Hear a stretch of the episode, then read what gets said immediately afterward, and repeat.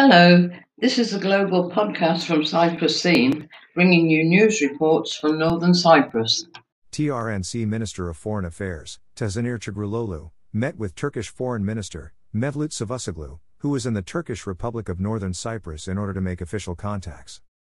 In his speech, Cavusoglu commented on the war in Ukraine and the global food crisis and stated that they defended the rights of Turkey and the TRNC within the framework of entrepreneurial and humanitarian foreign policy.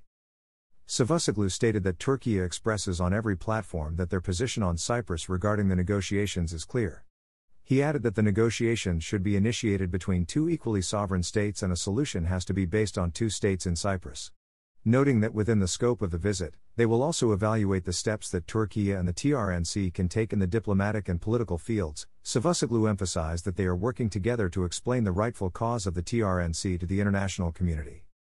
Foreign Minister Ertuğruloğlu stated that he was happy to host Cavusoglu, who had given a lecture on peace and diplomacy to the world. Speaking during Monday's meeting held at the TRNC Ministry of Foreign Affairs, Minister Tazanir Ertuğruloğlu said that efforts to defend the national cause have been continuing.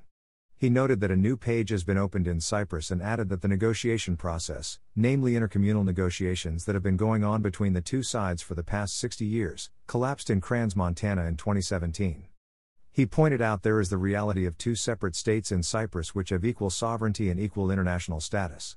This reality, which has been ignored for years, can no longer be denied, he said.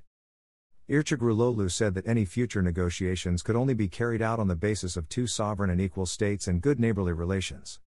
The minister warned that the international community's insistence to continue the injustice against Turkish Cypriots will continue to prevent negotiations or a settlement on the island. Source TRNC Public Information Office